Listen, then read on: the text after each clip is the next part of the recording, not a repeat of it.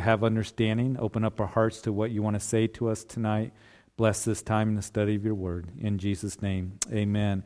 There are presently at this time millions of people that are watching and listening to our president in the State of the Union address as he is um, addressing our leaders, addressing the nation on uh, the challenges and difficulties that are we are facing as a nation and the course of action that he feels that we need to take.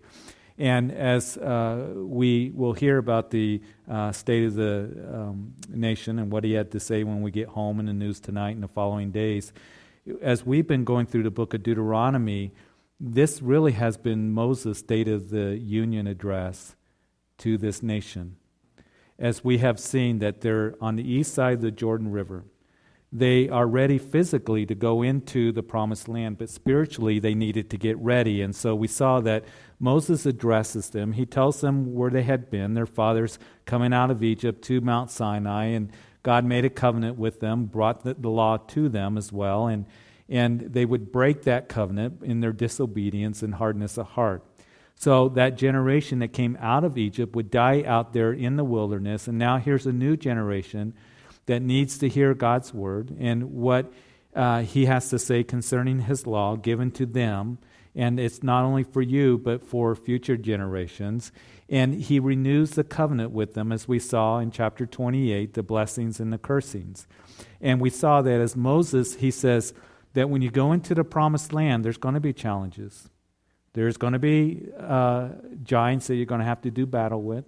There is um, the land that you're going to possess. There is um, those inhabitants that are going to be driven out. But if you do these things, I'm going to bless you.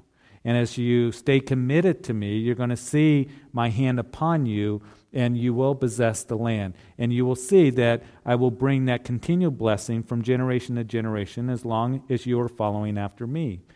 If you don't, if you forsake me and go after idols, then here are the curses. And we saw it spelled out very clearly, very specifically there in chapter 28. And so that would confirm the covenant with them once again. And then we saw that Moses was told that Moses, that your ministry is now done. You're 120 years old. Moses has been ministering faithfully for 40 years. And you're going to be gathered to your people. You're going to die on Mount Nebo. But as that is going to take place, first you're going to commission Joshua to be the new leader. And so we saw in chapter 31 that there was um, the uh, inauguration, if you would, the uh, commissioning of Joshua as the new leader, as Moses and Joshua were called there at the t- uh, tabernacle meeting there in the middle of the camp. And the camp is now going to disperse. Now they're going to go in and you're going to hear very little about the tabernacle. No more is going to be the pillar of cloud that led them through the wilderness. No more is it going to be manna that's going to be falling from heaven. But here, as Joshua is being inaugurated as the new leader, Moses was told that there is going to come a time when the nation is going to rebel and they're going to forsake me and they're going to go after other gods. So here's a song I want you to give to the children of Israel. Teach them this song, and that's what it's going to talk about their rebellion against God. And so Moses is prophesying, he's predicting when the time is going to come when they will turn away from the Lord and forsake him, and they will go into captivity. And again, with Moses being the one who had a shepherd's heart, I'm sure when he heard that, that broke his heart. How much does it break our hearts when we hear of somebody that they know the Lord, they they, know the Word of God, but yet there's disobedience in their life? And when we hear that and when we see that, we get very concerned and our hearts become very heavy for them. Well, Moses had a heavy heart, I'm sure, for these three million people that God says that the time's going to come when they're going to rebel against me. And so you need to teach them this song. And so that's what Moses would do. As we read the last verse of chapter 31, in verse 30, then Moses spoke in the hearing of all the assembly of Israel the words of this song until they were ended. Now, chapter 32. Give ear, O heavens, and I will speak, and hear, O earth, the words of my mouth. Let my teaching drop as the rain, my speech distill as the dew, as raindrops on the tender herb, and as showers on the grass. For I proclaim the name of the Lord, ascribe greatness to our God. He is the rock, His work is perfect, for all his ways are justice, a God of truth and without injustice. Righteous and upright is he. And so, the introduction to this song, if we divide it up, here we see that Moses is, is calling for attention and in ascribing the greatness of God. And we need to remember the greatness of God in our own lives. He is the rock, there is no other. And we are to, to put our trust and faith and build our lives upon the rock Jesus Christ. And we know that Jesus said that wise is the man that hears these sayings of mine and does them is the one who builds his house upon the firm foundation. We need to build our lives upon him because he is the rock, the rock of our salvation. And if we build our lives upon anything else or looking to trust in anyone else, it will crumble away. Jesus is the rock. I couldn't help but think about when I, I read that, that he's the rock. And all throughout Scripture, you can go through the Psalms and you can talk, see how David talks about how he is our rock, the rock of our salvation. And we know that it would be Nebuchadnezzar that had a dream, didn't he? And he had a dream of the different kingdoms that would come along, uh, the Gentile kingdoms, from Daniel's time up until the second coming of Jesus Christ. But in that interpretation that he gave of Nebuchadnezzar's dream, that when that image of man's kingdom was described to Nebuchadnezzar, then the rock came, didn't it? And it smacked the image in his feet, and, and man's kingdoms, or that image crumbled, and that rock grew. Well, speaks of the kingdom of God. So we are to, to remember that we build our lives, we put our trust in the rock Jesus Christ, and that his kingdom is going to last forever. And so he is the rock. His work is perfect. We may not always understand the work that he's doing, but we can say, you know what? Lord, just as it is declared in the book of Revelation, that righteous and true are your judgments, righteous and true are your decisions, O Lord. And they are true, and they are righteous. His ways are just. He is truth and he is upright. So, these attributes that uh, are ascribed to God, we need to remember in our own lives. And so they would forget about that. And so it sets up the rest of the song. Verse 5 they have corrupted themselves. They are not his children because of their blemish. A perverse and crooked generation. Do you thus deal with the Lord, O foolish and unwise people?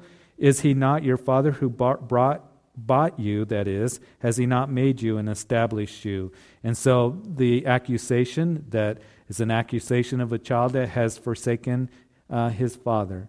They have corrupted themselves. It is the Lord that has established you and made you. So their sin, as is going to be described here as we continue in this, in this song, really the Lord is saying to them that it's so foolish.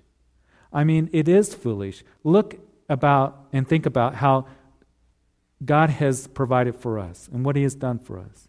He has brought us out of Egypt, out of the world. That he, has freed us from the penalty of sin and from the bondage of sin.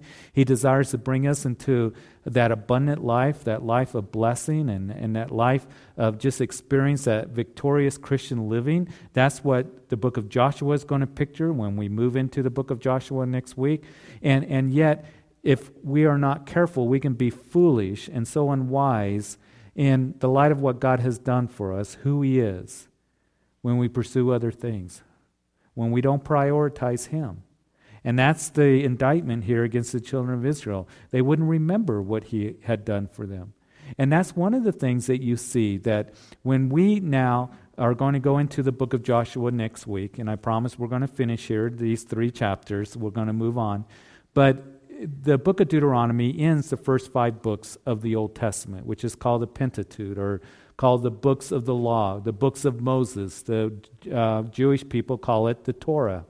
And when we go into the book of Joshua, that begins another section of the Old Testament called the historical books. It goes from Joshua all the way to Esther. And then you have the poetic books of Psalm, Proverbs, Ecclesiastes. Then you have the books of the prophets from Isaiah to Malachi. But in the historical books, we're going to see their history. We're going to see, again, that chapter 28 sets the stage for their history. When they followed after the Lord, like in the book of Joshua, we will see they had great victory and blessing. When they forsook the Lord, there was the cursings and captivity that they would go under. But when the prophets came along and would, would plead that turn back to the Lord, they would say over and over again, Don't you remember what the Lord has done for you? and how foolish it is to go after those idols because those idols are not going to help you. And that's what the rest of the song is going to be describing. Verse 7 Remember the days of old, consider the years of many generations. Ask your father, and he will show you, your elders, and they will tell you. When the Most High divided their inheritance to the nations, when he separated the sons of Adam, he set the boundaries of the peoples according to the number of the children of Israel. For the Lord's portion is his people, Jacob is the place of his inheritance. He found him in a desert land and in a wasteland, a howling wilderness. He encircled him and instructed him. He kept him as the apple of his eye. As an eagle stirs up its nest, hovers over its young, spreading out its wings, taking them up, carrying them on its wings. In verse 12, so the Lord alone led him, and there was no foreign God with him.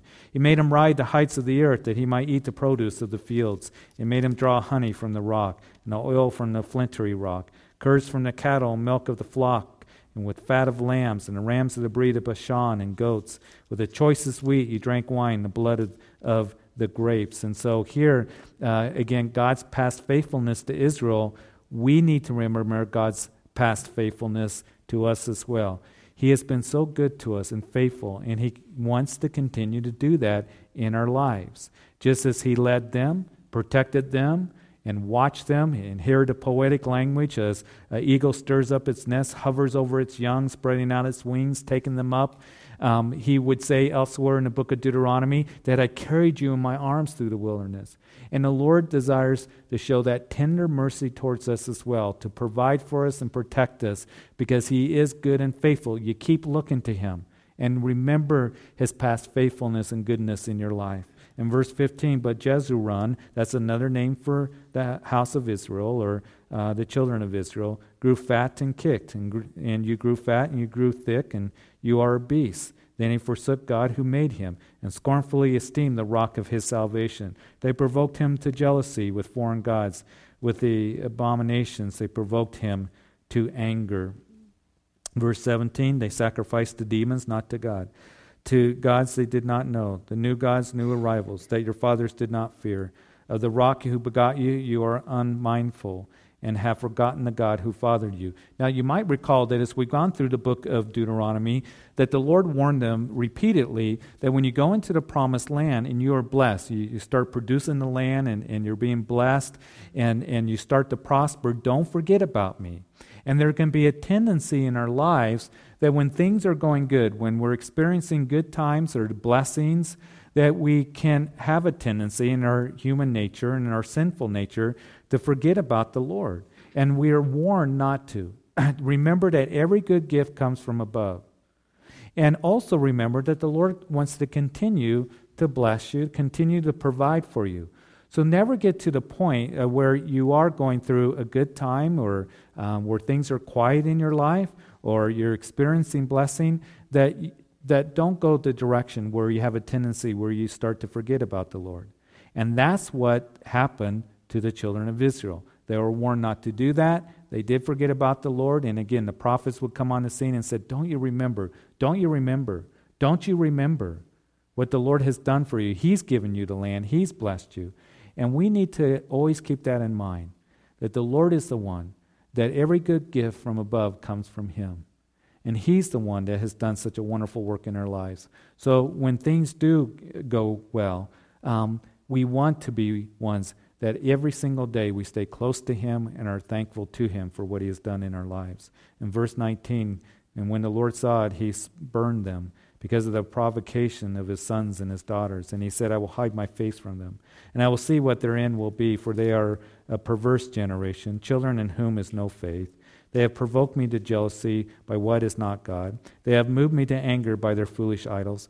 But I will provoke them to jealousy by those who are not a nation. I will move them to anger by a foolish nation. Verse 22 For fire is kindled in my anger, and shall burn to the lowest hell. It shall consume the earth with her increase, and set on fire the foundations of the mountain. I will heap disasters on them. I will sped, uh, spend my arrows on them, and they shall be wasted with hunger devoured by pestilence and bitter destruction. I will also send against them the teeth of beasts with the poison of serpents of the dust. Verse 25 The sword shall destroy outside, there shall be terror within. For the young man and virgin, the nursing child with the man of gray hairs, I would have said, I will dash them in pieces. I will make the memory of them to cease from among men. Had I not feared the wrath of the enemy, lest their adversaries should misunderstand, lest that they should, our hand is high, and it is not the Lord who has done all this. And so, again, God's reaction to their rebellion is that he would remove his hand of blessing and the hand of judgment would come upon them. In verse 28, for they are a nation void of counsel, nor is there any understanding in them. Oh, that they were wise, that they understood this, that they would consider the latter end. Verse 28 caught my attention here that they are a nation void of counsel, nor is there understanding in them. Again, as we think about our nation and what's being addressed, you know, I fear for our nation. I fear the direction that we're going spiritually. I fear the direction we're going uh, as well as the nation in, um, in other matters, economically and in other things and challenges that we face. And as I read this, that they are a nation void of counsel, nor is there understanding in them, it reminds me so much of what Hosea declared to the nation when they were in rebellion. He said that there's no truth or mercy or knowledge of God in the land, and my people are destroyed by a lack of knowledge. We know that Proverbs chapter 14, verse 34 tells us that righteousness exalts a nation, but is a reproach um, to, to any people um, when they forsake the Lord. So, a nation that righteousness is there, a recognition of God and a belief of God, such as our nation was founded upon.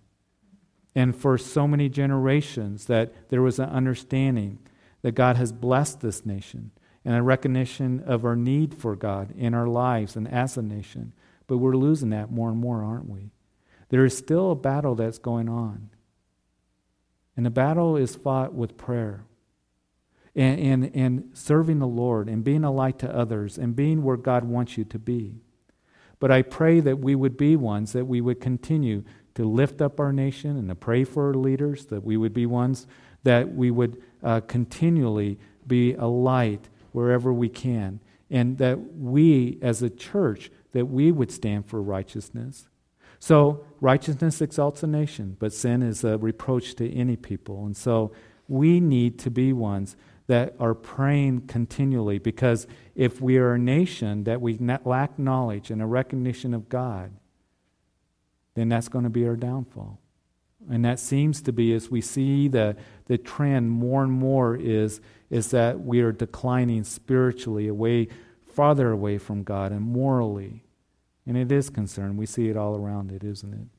So may we be ones that are committed to prayer.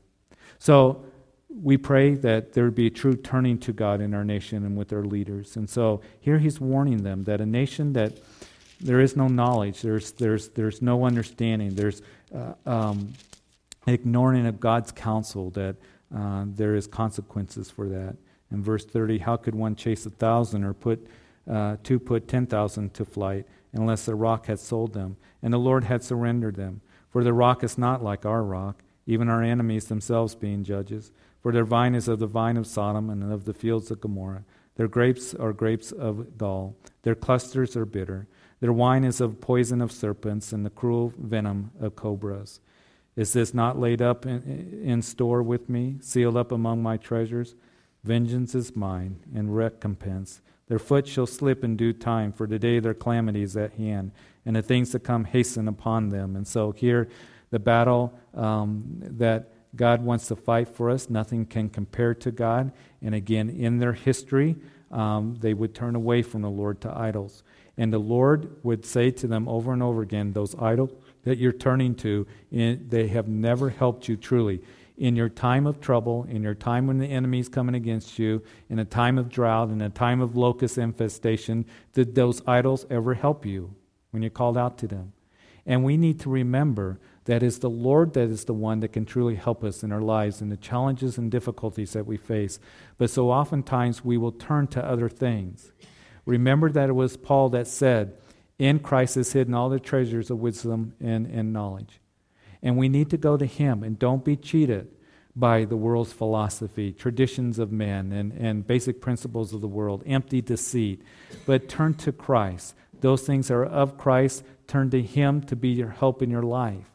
And know that He desires to be there to help us.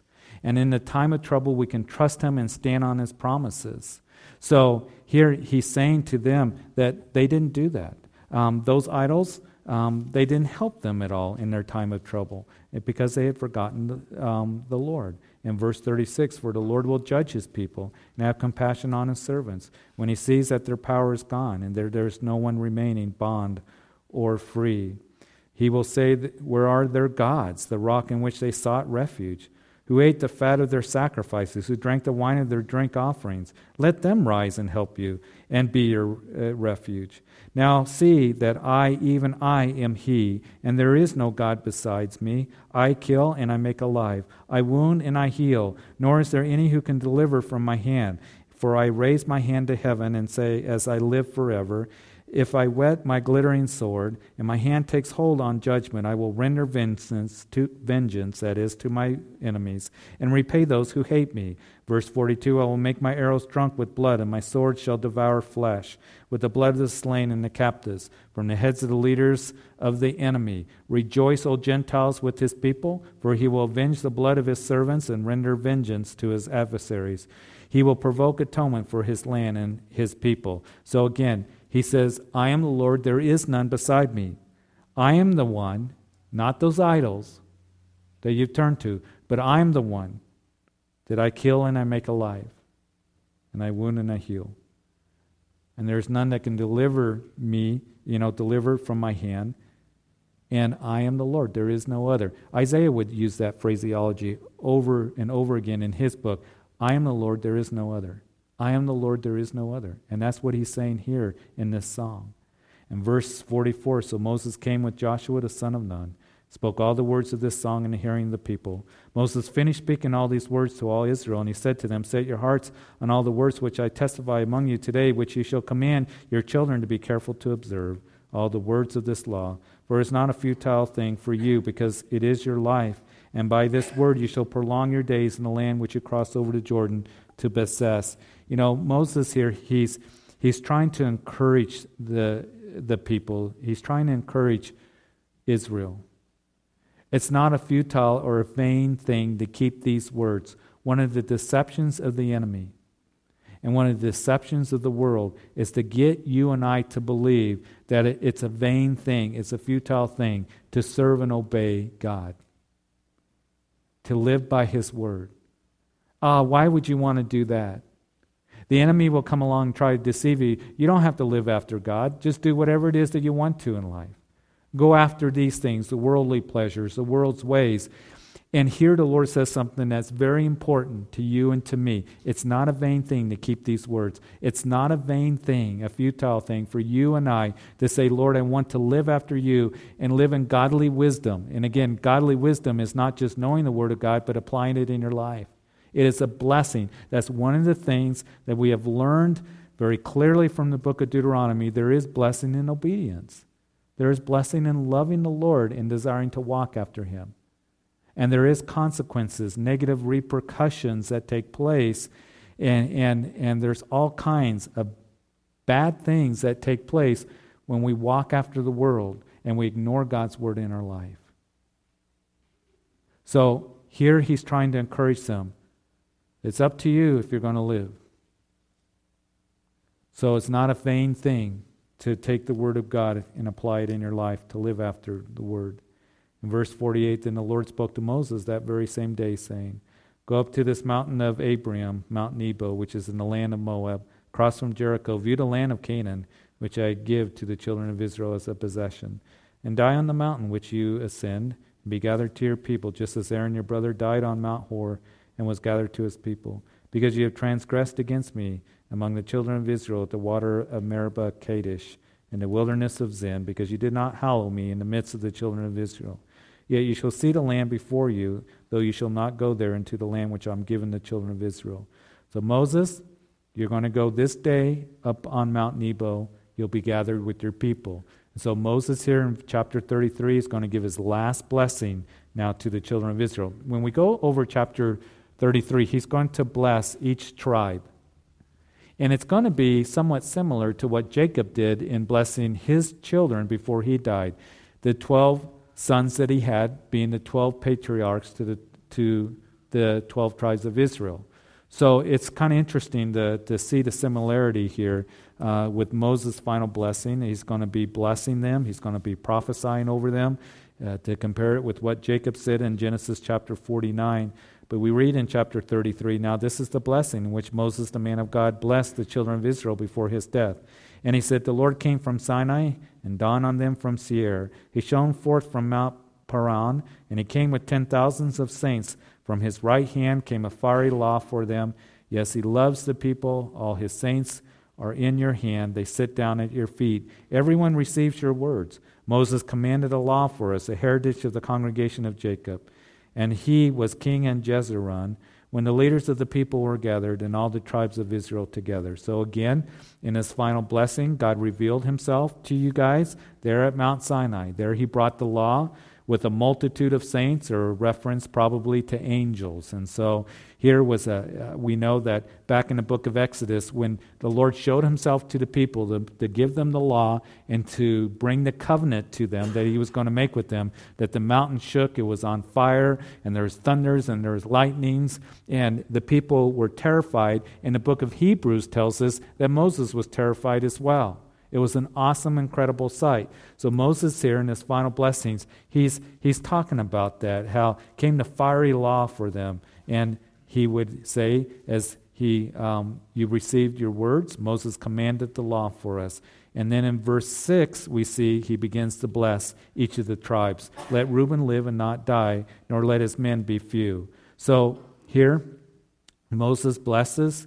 Uh, he praying for Reuben to live to grow to live and to grow. Now remember that Reuben is going to be on the east side of the Jordan River. It's the tribe of Reuben, the tribe of Gad, and half of the tribe of Manasseh that are going to settle there on the east side of the Jordan River. The men are going to go in and help fight, take uh, the, the promised land and, and conquer the land of those tribes, and then they will go back and settle with their families. But those are the allotments given to Reuben and to Gad half of the tribe of Manasseh on the east side of the Jordan River. And so he's praying for them that you may live and grow. It's my prayer for us that we would truly grow in the love and knowledge of Jesus Christ. And as we do, we're going to live. I mean, we're going to live the way that God wants us to live. And it's the best way of living. And I hope that we have that in our hearts. You know what? The best way to live is to live after the Lord to just grow in the knowledge and love of Jesus Christ, walk in that newness of life. And that's when you're going to experience life the way it was meant to be. Now, it's interesting that Jacob here to Reuben, Reuben was the oldest of Jacob's sons. He said that this tribe would not excel. There would be no prophet, there would be no judge, there would be no king that would come from this tribe. And again, they were on the east side. Now, you remember when we saw this in the book of Numbers, that they came to the east side of Jordan River. It was the Gadites and the Reubenites that said, Hey, we kind of like it here in this hill country. We like to have our cattle here. And Moses was first upset about it, but the Lord said, You know what, Moses, go back and tell them that they can settle here, but their men need to go in and help fight uh, to take the, the land flowing with milk and honey, the land that I've given to Abraham, Isaac, and Jacob, the, the promised land. But they were more concerned about what it looked like and settling on the east side. And they never really possessed that area that God wanted them to possess. My point is simply this that God has so much for us to possess in our lives. The promises that He has for us, the abundant life that He desires for us to experience as we trust in Him, as we just go and be in that place where He wants us to be. But oftentimes we don't quite get to experience all the blessings, perhaps, that we could or should. Because we're not going fully into the place He wants us to go. We get more concerned about our cattle than we do about our calling, about our commitment to the Lord. You see?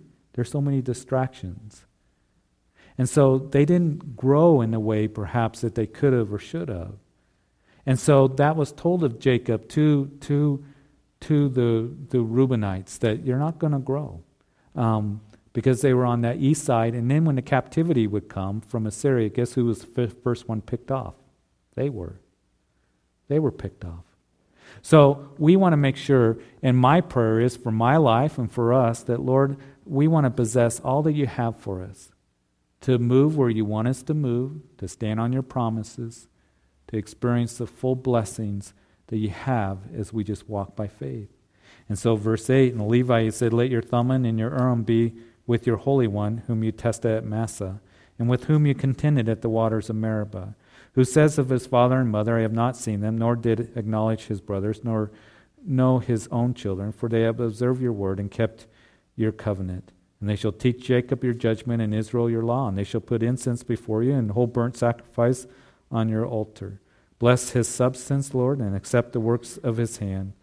Strike the loins of the, those who rise against him and of those who hate him, that they rise not again. So here, the tribe of Levi, remember, they're the ones with the priest, the Levites ministering at the tabernacle. They're the ones that are going to be um, ministering to the people, the law of God. They're the ones that are going to be burning incense in the temple, in the tabernacle. They're the ones that are going to be doing the sacrifices.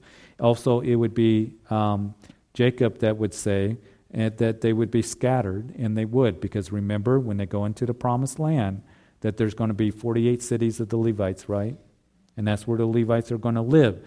They're not going to give an allotment of land, but they're going to be spread throughout so they can minister to the people the word of God. 48 cities of the Levites where they're going to live.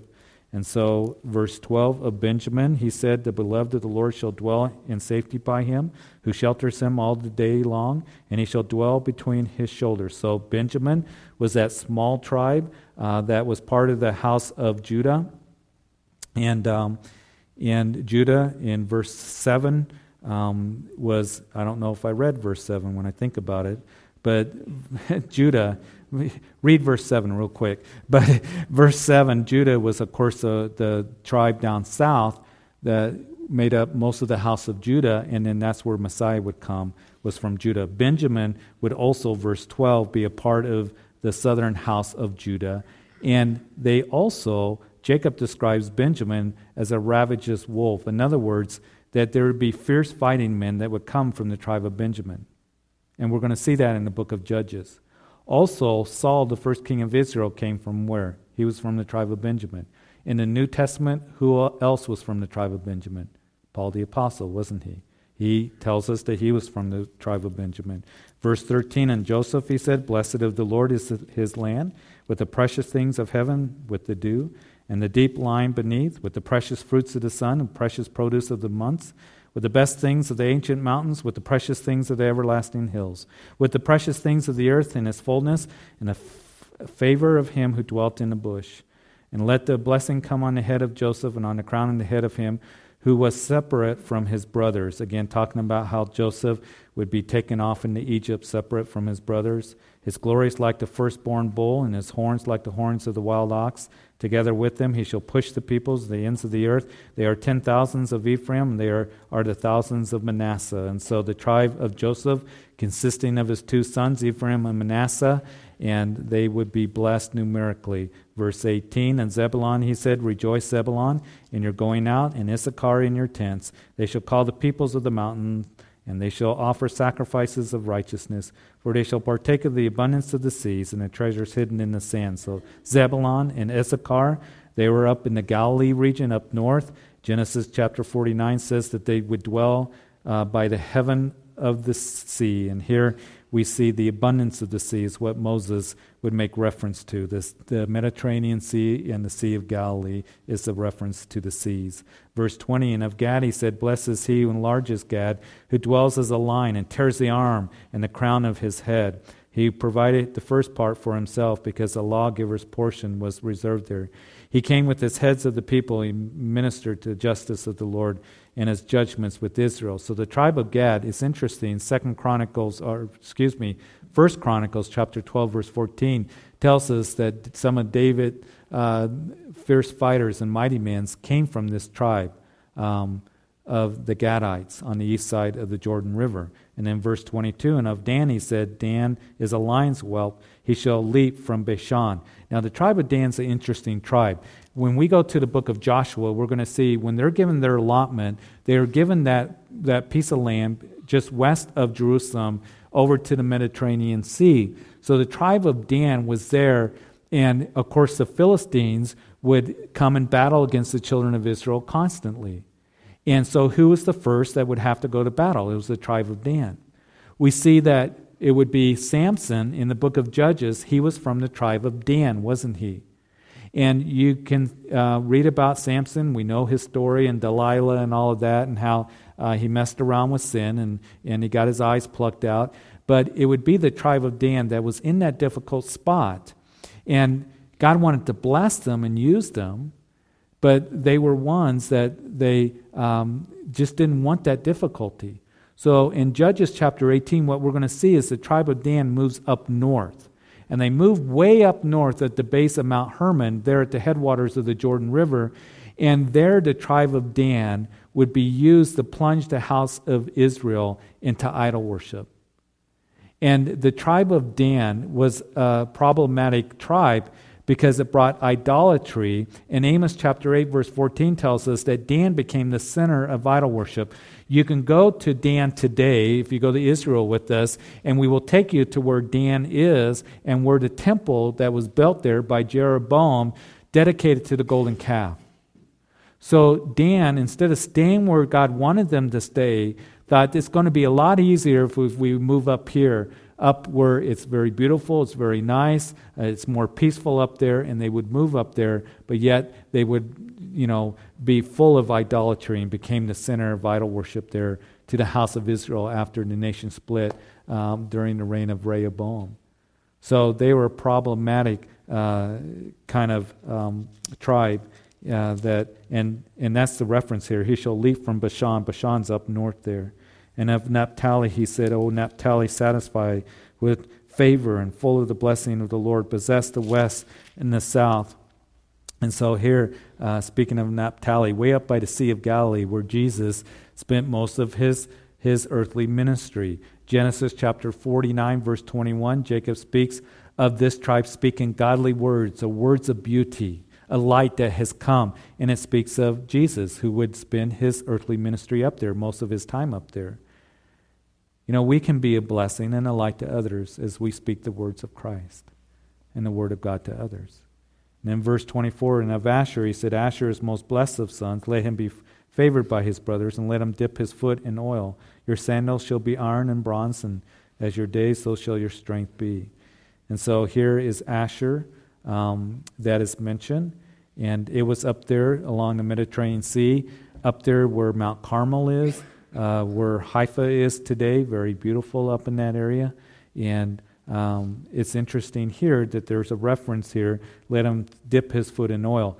Some have said that perhaps this is prophetic, that is speaking that oil is going to be struck in, in Israel up in that area somewhere.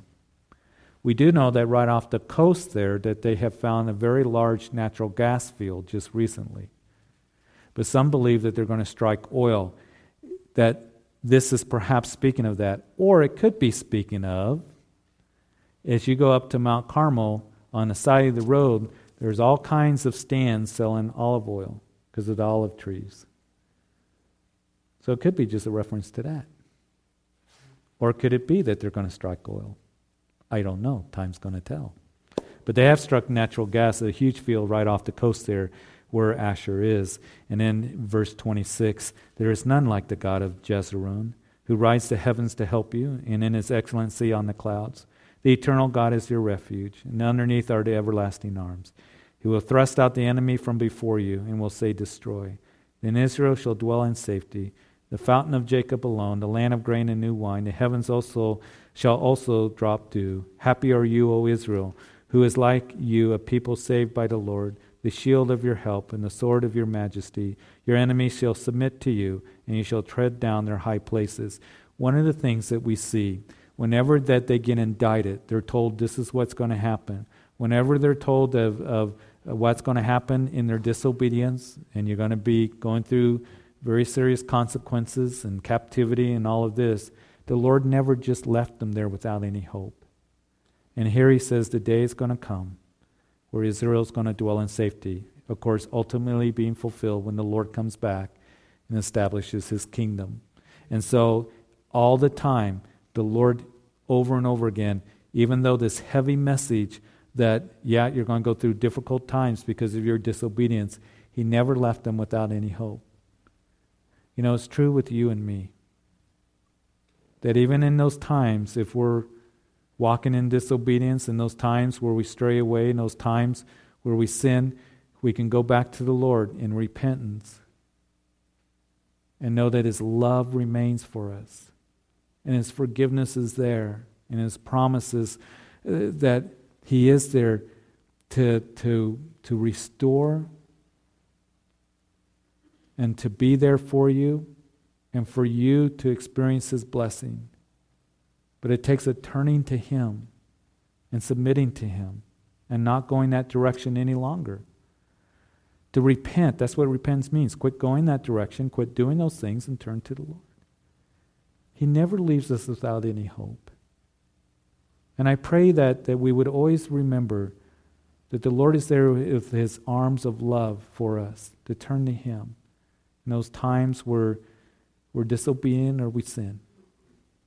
In those times where we stray away, a loving Father desires for us to come back. He never leaves us without any hope. Here he gives hope to them, even in the midst of their disobedience. Chapter 34 Then Moses went up from the plains of Moab to Mo- Mount Nebo, to the top of Pisgah, which is across from Jericho. And the Lord showed him all the land of Gilead as far as Dan all Naphtali and the land of Ephraim and Manasseh, the land of Judah as far as the western sea, the south and the plain of valley of Jericho, the city of palm trees as far as Zoar. So Moses goes out to Mount Nebo, it's right there on the east side of the Jordan River. And it's um, been there. I've stood on top of Mount Nebo. And when you, you look, all you can see is the Jordan Valley there and the Dead Sea. And usually you can't see a whole lot because of the evaporation coming out of the Dead Sea. But here, Moses is being shown the promised land supernaturally. He's shown all the south and up north and um, over to the Mediterranean Sea. Um, he is shown the land supernaturally. And verse 4, this is the last thing that the Lord, it's recorded, that says to him, This is the land which I swore to give to Abraham, Isaac, and Jacob, saying, I will give it to your descendants. I have caused you to see it with your eyes, but you shall not cross over there. So Moses, the servant of the Lord, died there in the land of Moab according to the word of the Lord. Interesting. At the end of Moses' life, it's recorded Moses, the servant of the Lord.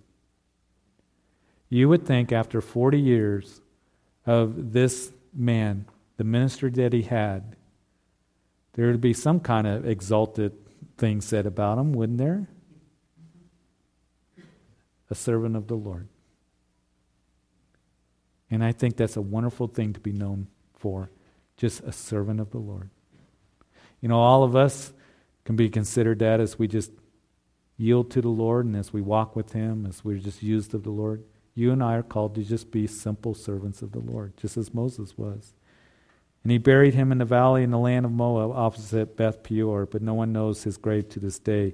It's interesting, the Lord buried him we do have an interesting verse there in that little epistle of Jude, right at the end of our Bibles, right before the book of Revelation, that it says that Michael and the devil would, um, the Michael and the archangel and, and the devil um, were wrestling or fighting over the body of Moses.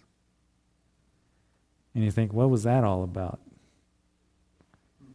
And there's some thoughts there that as Michael contended with the devil over the body of Moses, why would they be fighting over the body of Moses?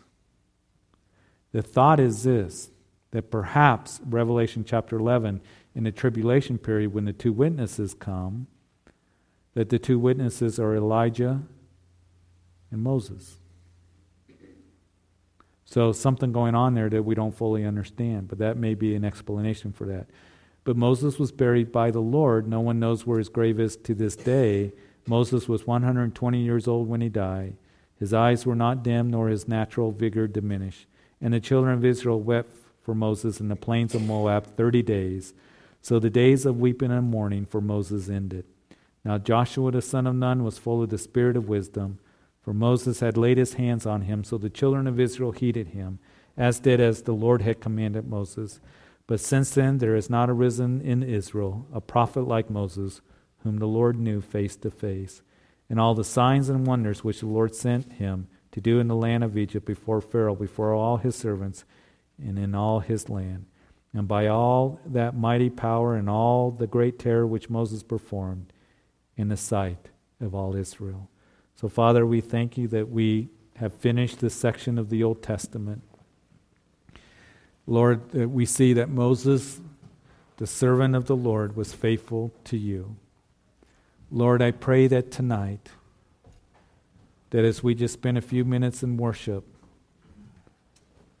that we would just settle in our hearts the lesson that we have learned from this book that there is blessing in walking with you.